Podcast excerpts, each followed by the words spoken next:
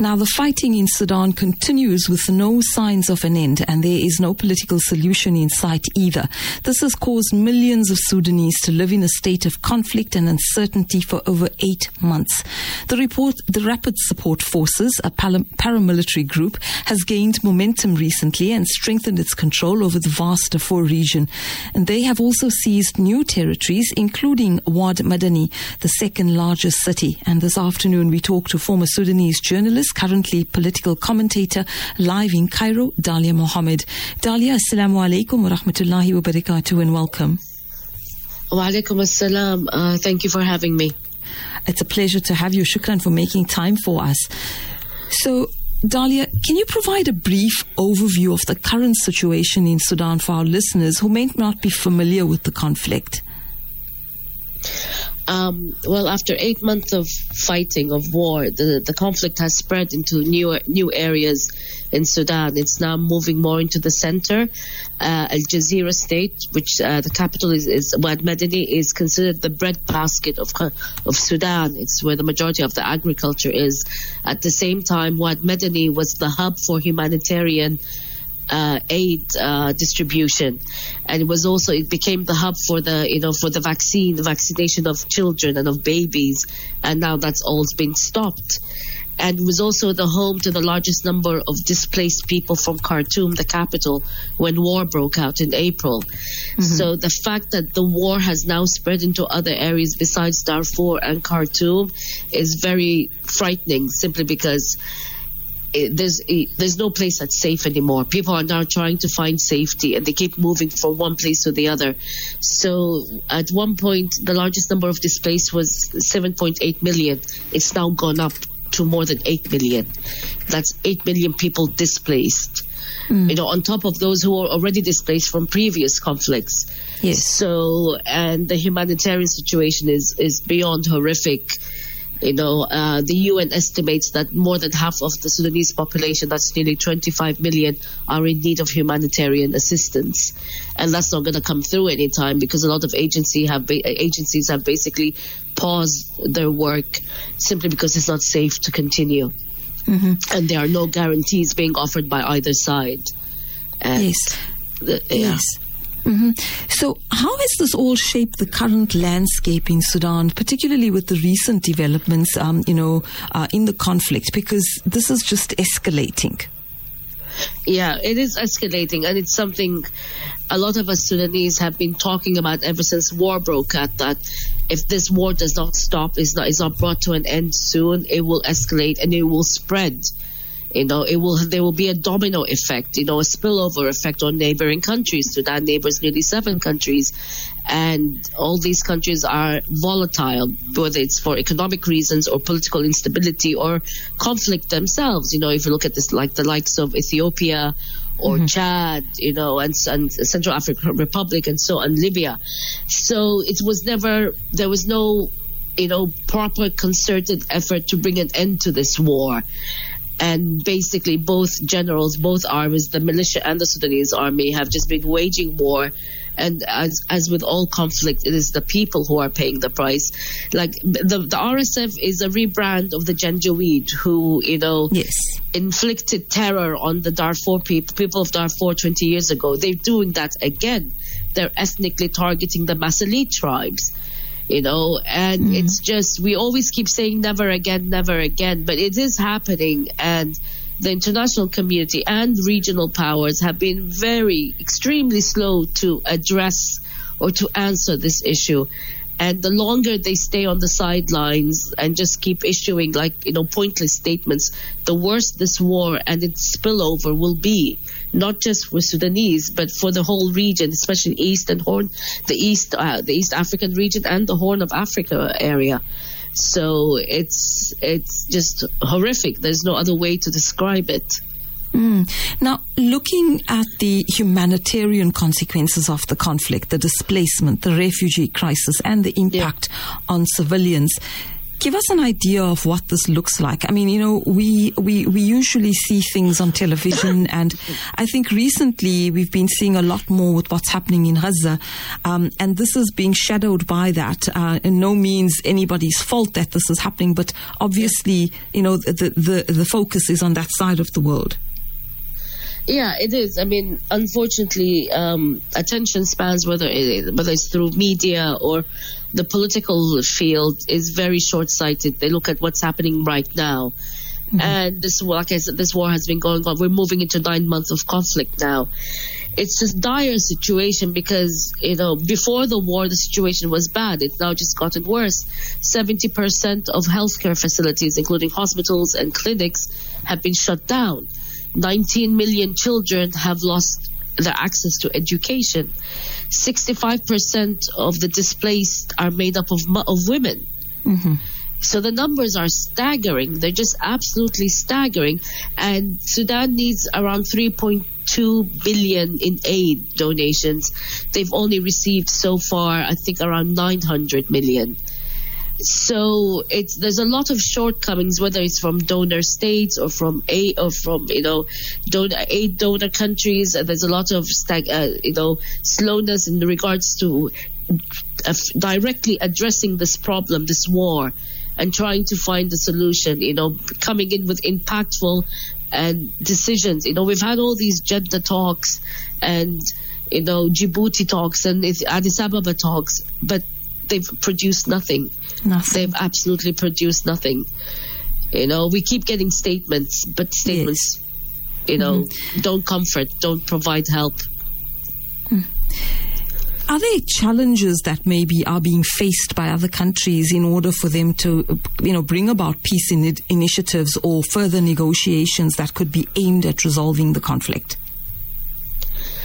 Um, I think there's a lot of other power brokers who are, you know, issuing terms or conditions and end of the day a lot of countries are looking out for what's in their best in their own best interest which mm. is understandable but at the same time if you don't address this problem you know the way this war is it's being carried out right now you could have a militia run controlling the country Sudan you know, imagine, you know, having that in your border, you know, within your borders, you have a militia, yes. a mercenary militia that has has blood, you know, it has a horrific history. Look at Yemen, look at Libya, look at Darfur. So, I, I don't, I, I for me, it doesn't make, it, I just can't comprehend why our neighbors, our, the regional powers, whether it's the African Union or the IGAD, they're not taking this war more seriously. They're not being more effective with their decisions or how or how they can have a more impact on this war. They're, in my opinion, they're twiddling their thumbs, honestly. Mm-hmm. And I mean, like, uh, and Burhan were supposed to meet in Djibouti today. It's been cancelled. So what is Hemeti doing? He's meeting Abiy Ahmed in Ethiopia. He's meeting Museveni in in Congo, uh, in in, in, in sorry in in, uh, in Uganda. So why are you treating a war criminal like a head of state, like a like a bona fide politician? Mm-hmm. You know, and then yes. these same countries are the ones who are involved in the discussions to bring about peace it just doesn't mm. wash. It doesn't wash, yeah, true. Yeah. How is the how has the media portrayed the Sudanese conflict? Because media has such an important role, um, you know, for any any uh, situation that a country may be facing, and to what extent also has it shaped public perception locally as well as internationally? Um, excuse me. Well, in terms of um, local media, we're surviving on social media in terms of us Sudanese because there's no print newspapers anymore. There's, you know, journalists are targeted by both sides. So we rely on those who are still in Sudan. We, we rely on the, you know, the community groups and the, the, the grassroots organizations and the emergency room responders who post, you know, uh, you know, uh, who post what's happening, what's needed, mm-hmm. how they how they're helping. And in terms of international media, it's been at the start of the war there was a lot. Media was all on Sudan, and it's picked up recently, but you, it's very sporadic. But as Sudanese, as someone who's been through this, you know, we've had wars throughout our history, conflict. Yes. It's not new to us. We're not expecting media attention, but what we are expecting is that there's there needs to be more attention from people, you know, from uh, you know, from those who can have a sway, you know, Uh, you know, policymakers, in, you know, NGOs. Those are ones who have more of an impact on us. Than the, but the media does help. I mean, we can't escape the fact when you see something coming up on your TV screen, it does, you know, have an impact. But we do what we can do. Like I do interviews. I know others who write papers. We we we post. We take part in seminars, and there are still, you know, parties out there who do have an interest in what's happening in Sudan, but it's not reaching those who can do it have more of an have more of an impact, have more of a change, so to speak. Like mm-hmm. I've said, I, I posted this before. It's talking about Sudan. It's sometimes I feel like I'm screaming into the void. Yes. You know, it's yes. just it keeps coming back to me. I'm in an echo chamber, so to speak. Mm-hmm. And it's it's a bit it's very disheartening sometimes, but we Yes. continue. We don't stop as Sudanese. We we cannot stop. Absolutely.